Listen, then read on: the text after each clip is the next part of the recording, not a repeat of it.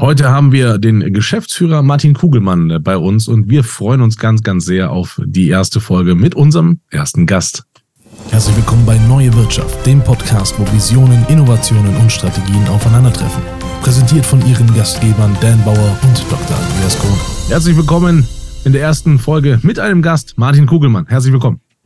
Dan, Andreas, Dankeschön, dass ich die Ehre habe, bei der ersten Folge mitzumachen. Hallo Martin, hallo Dan. Andreas, hi, auch an dich. Buongiorno. Hallo Dan. Hallo. Dan, hallo Martin. Martin, ich äh, darf mal mit der ersten Frage starten. In diesem Podcast wollen wir klären, wenn es eine neue Wirtschaft gibt. Die Wirtschaft ist in der Transformation richtig dicke drin. Was passiert denn, wenn diese Transformation abgeschlossen ist? Da würde ich gerne heute mit dem Andreas äh, und äh, dir gerne mal drüber philosophieren, was das denn bedeutet. Vorher wüsste ich aber ganz gerne und aus deiner Sicht als Geschäftsführer, was heißt denn Transformation? Was bedeutet das denn gerade in der Wirtschaft? Wir haben, glaube ich, viel, viel Jahre gehabt, wo sich Dinge einfach nach und nach verändert haben. Und das haben auch Unternehmen gelernt. Die Japaner sagen Kaizen dazu. Wir reden dann von KVP, äh, kontinuierlichen Verbesserungsprozess und das auch, wie es die Normen abdecken. Transformation heißt, dass sich Dinge disruptiv verändern dass Dinge aufgegeben werden müssen und durch was Neues ersetzt werden. Und Transformation heißt auch, dass ich eventuell noch nicht, gar nicht genau weiß, wo ich dann am Schluss lande. Also eine Verbesserung weiß ich, das und das möchte ich jetzt anders machen, etwas besser machen. Dann brauche ich da eine Woche, ein Jahr, ein halbes Jahr und dann habe ich dieses Ziel erreicht. Bei der Transformation weiß ich unter Umständen noch nicht exakt, wo ich genau äh, rauskomme. Jetzt bist du jemand, der das A so benennen kann und B auch einen totalen Plan darüber hat, wie das in seinem eigenen Unternehmen funktioniert. Und deswegen gib uns mal ein bisschen so einen Hinweis. Oft ist es ja so, dass Transformation, gerade wenn es was Neues äh, betrifft, auch ein bisschen Angst oder so ein bisschen äh, ne, ein Störgefühl auslösen kann, weil das ist etwas Neues, was man nicht kennt. Man muss seine Arbeit schaffen. Vielleicht schafft man die nicht, weil man die neuen Werkzeuge oder die neuen Methoden gar nicht kennt. Wie gehst du damit um, diese, ich sage jetzt mal, Angst äh, im Unternehmen in den Griff zu bekommen oder zu stillen? Äh, Rückfrage für die Mitarbeitenden oder für mich selber? Schön. Ähm, Erstmal für die Mitarbeitenden. Ja. Also jetzt, wenn man die Mitarbeitenden, äh, die die Führung haben möchten, heißt ja, dass, dass die Geschäftsleitung, äh, die Führungskräfte klar sagen, genau da gehen man hin. Äh, und das sind jetzt die Schritte, die sind logisch, die sind durchdacht und dann können Mitarbeitenden das Vertrauen haben, dass das funktionieren wird. Und jetzt bin ich bei der Transformation, wo ich genau dieses nicht sagen kann, weil ich es ja selber noch nicht weiß. Also muss ich das Vertrauen anders erzeugen. Und da geht es einfach nur, dass ich klar mache, ich verstehe gerade, dass sich die Welt hier verändert, der Markt, die Technik, was auch immer mich diese Transformation bewirkt. Und dass ich die Sicherheit gebe, dass ich weiß, dass ich einen Weg gehe und dass ich denen die Sicherheit gebe, dass sie sie diese Unternehmen durch diese Transformation durchführe. Das ist anspruchsvoller, dass man als Führungskraft viel mehr gefragt, weil die richtige Antwort, wie sieht das Unternehmen exakt in zwei Jahren aus, muss man ehrlich sagen, das weiß ich nicht, aber ich bin mir sicher, dass ich das hinbekomme. Und das sind jetzt die Schritte, wie ich das mache, damit ich das hinbekomme. Also es ist eine etwas indirektere Antwort. Und da Vertrauen zu bekommen, äh, ist anspruchsvoller und letztlich könnte man ja vielleicht sagen, Angst ist fehlendes Vertrauen. Ja.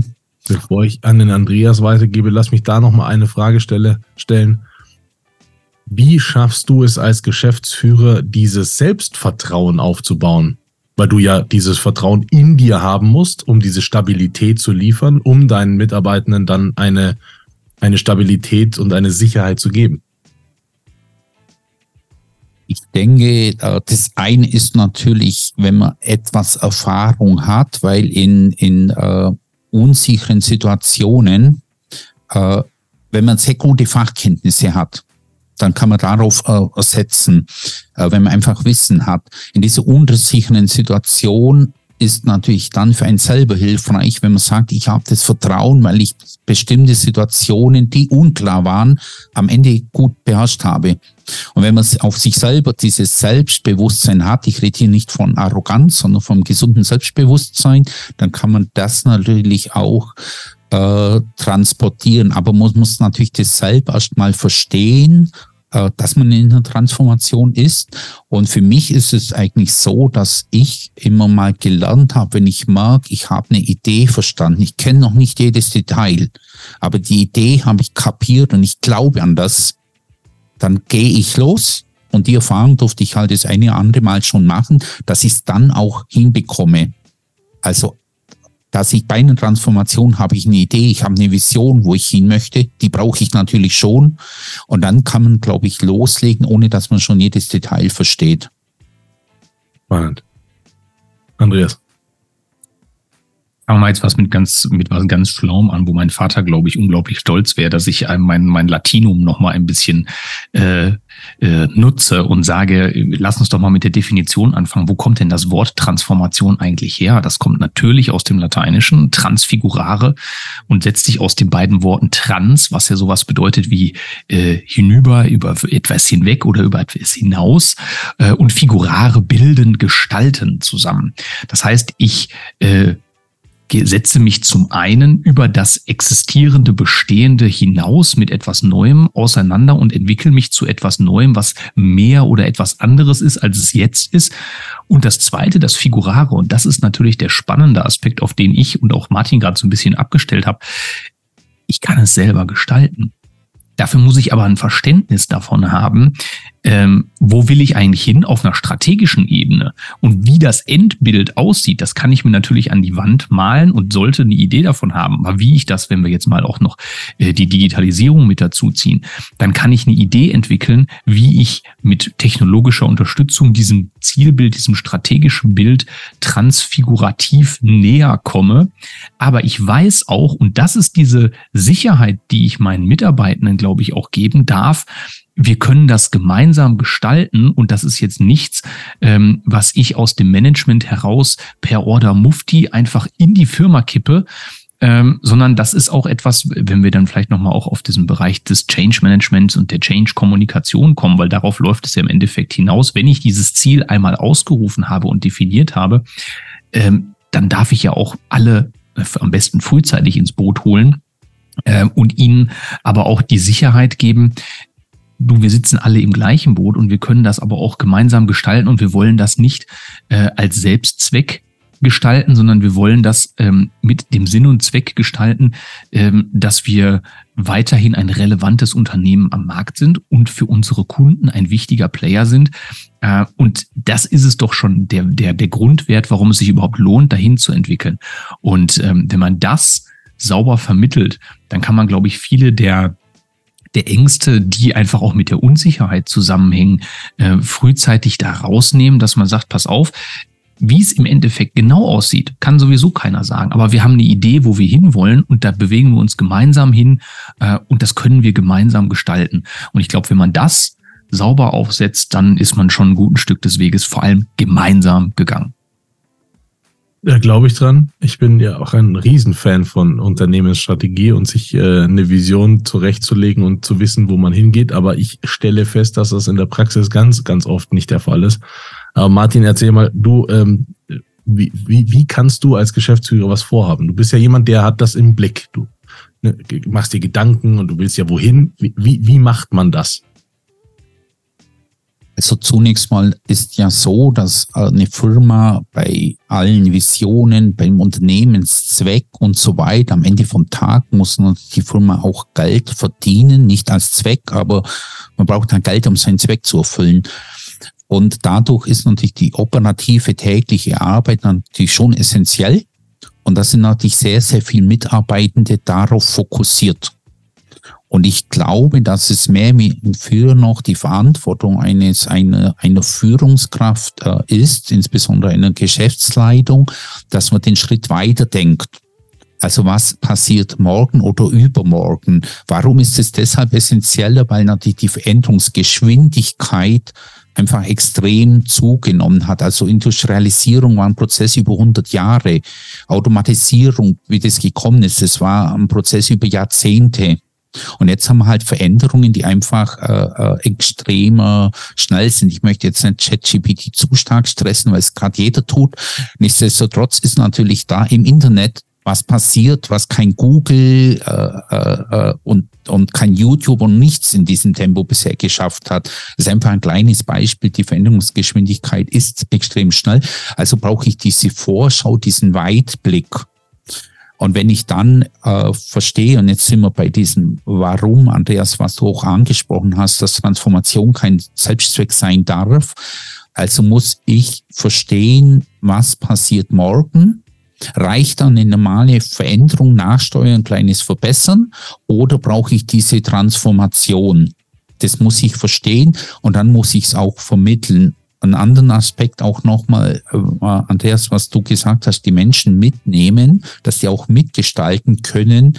Aber jetzt ist, glaube ich, äh, aus dem Change Management eines nochmal wichtig. Und ich hatte heute gerade aus dem äh, eine äh, verschiedene oder Möglichkeit mit verschiedenen Bereichen aus der Bahnindustrie zu reden. Bahn sagt auch, dass sie in der Transformation ist und dann versteht man auch, wir haben auch darüber geredet, was, warum die Transformation gemacht werden muss. Fachkräftemangel, Digitalisierung, höheres Passage, hier aufkommen diese ganzen Dinge.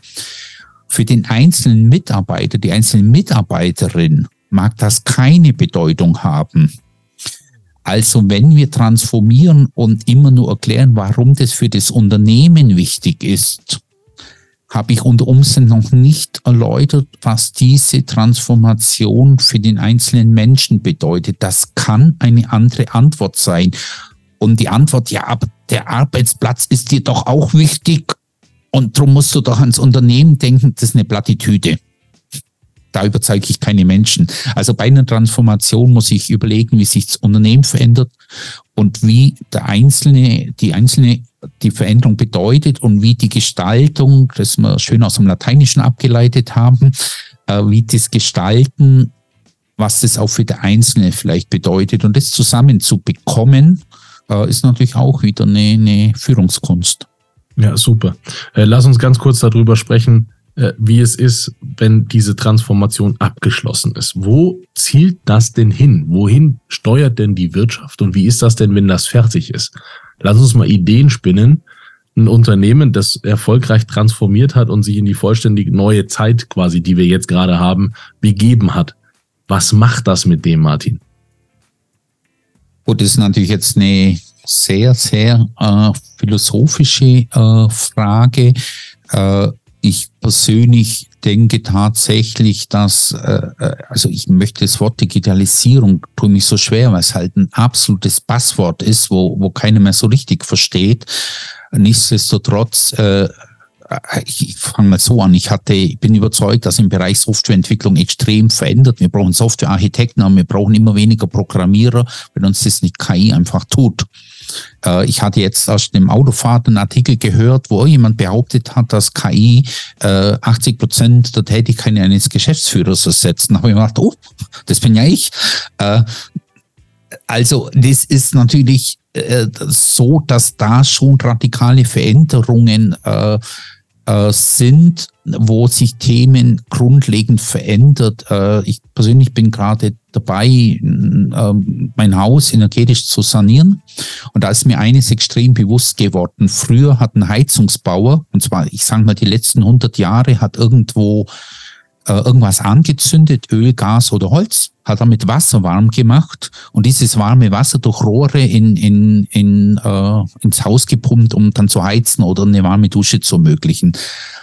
Die Heizungsbrenner sind vielleicht ein bisschen besser geworden, man hat eine andere Steuerung gehabt, man hat äh, das Ganze effizienter gemacht. Das waren Veränderungen, aber nie eine Transformation. Jetzt gehe ich zu so einem Heizungsbau und sage, ich möchte meine ganze Ölheizung rauswerfen. Ich möchte eine PV-Anlage, die erzeugt Strom zu verschiedenen Tageszeiten. Äh, da kann ich eine elektrische Batterie laden, da kann ich eine Wärmepumpe nehmen. Die Wärmepumpe kann Grundwasser nehmen, die kann Luft nehmen. Die will aber auch noch die Wallbox für mein Auto. Und das möchte ich jetzt alles besser machen. Da hat derjenige keine Chance mehr, weil er das nie gelernt hat. Was ist jetzt teilweise passiert? Jetzt haben die Hersteller von Brennern haben natürlich auch gemerkt, dass ihre Brenner nicht mehr verkauft wurden. Die hatten aber den Kunden des Heizungsbauers, jetzt sagen die zu dem Heizungsbauer, kümmere dich nicht mehr drum, ich mache dir die ganze Wärmepumpe, ich mache dir das alles, du musst es nur noch anschließen. Da kriege ich keine Beratung, nichts mehr.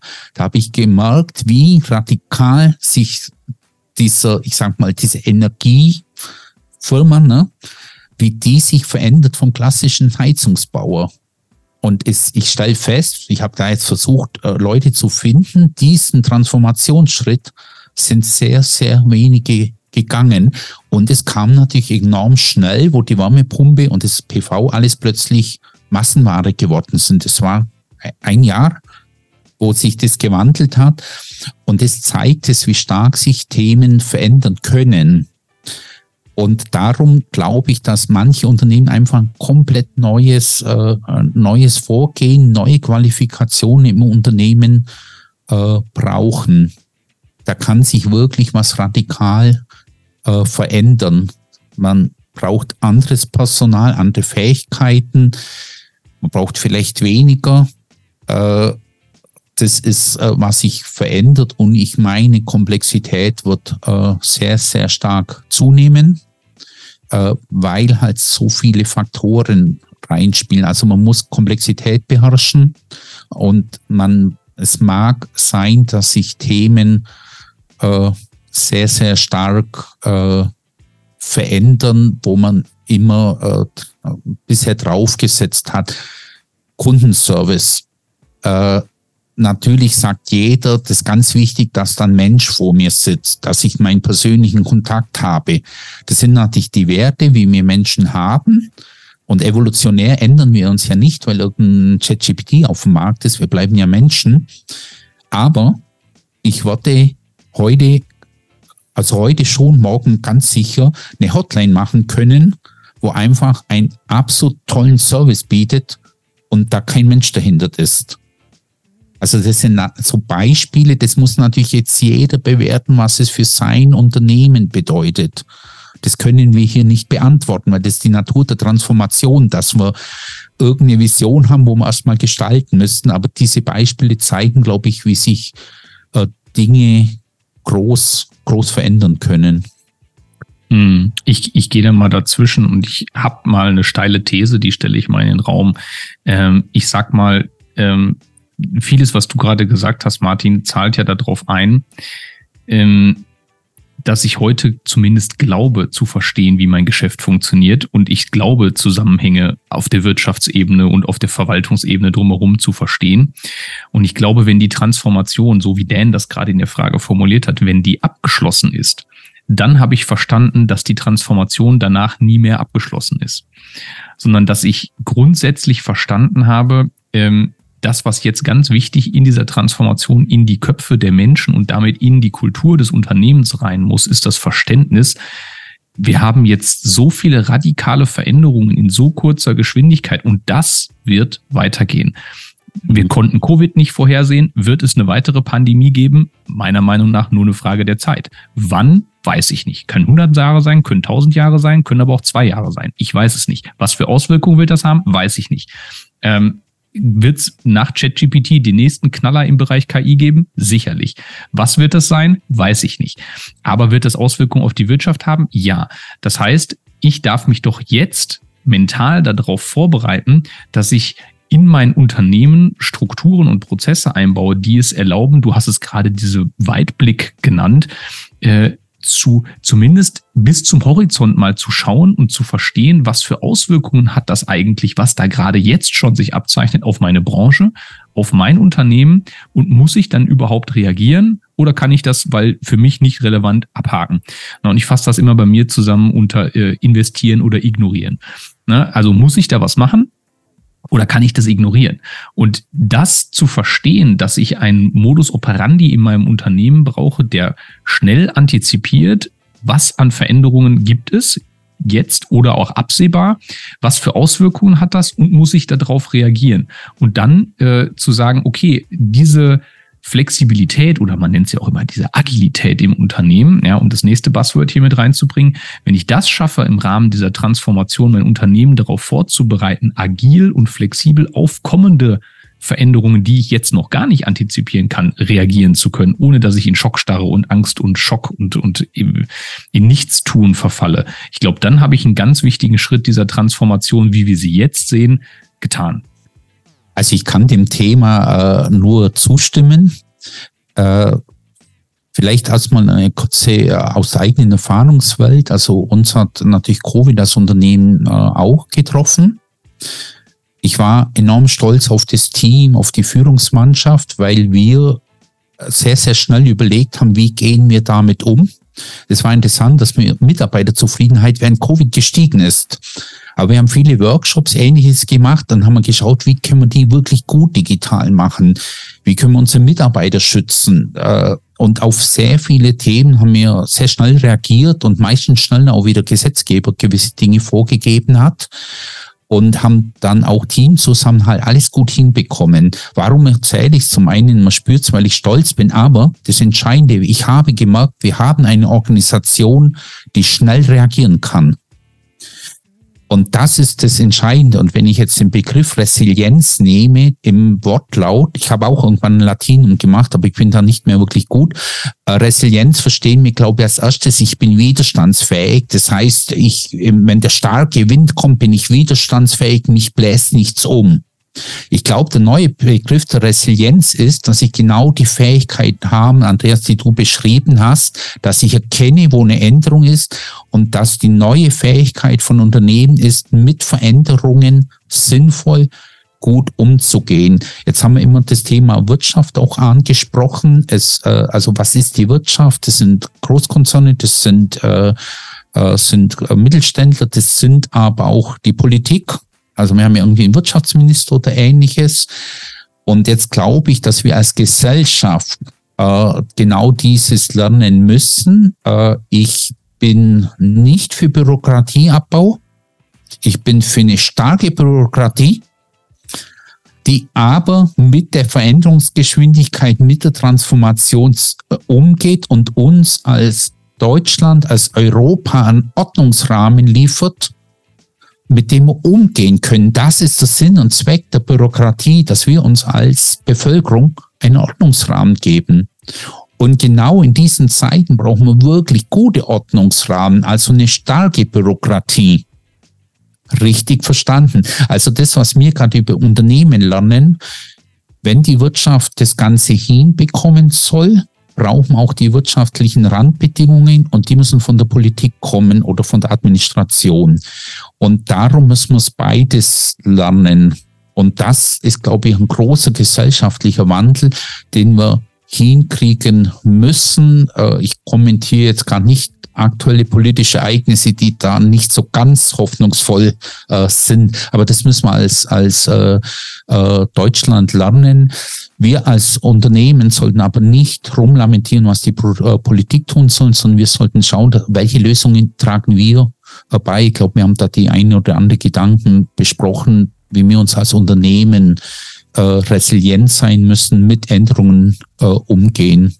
Und was lernen wir? Und wir lernen aus dieser wunderbaren Folge, die jetzt schon zu Ende gegangen ist, dass Martin Kugelmann ein Wahnsinnstyp ist, der unbedingt nochmal in den nächsten Folgen auch bei uns zu Gast sein muss. Deswegen herzlichen Dank, Martin, dass du da warst.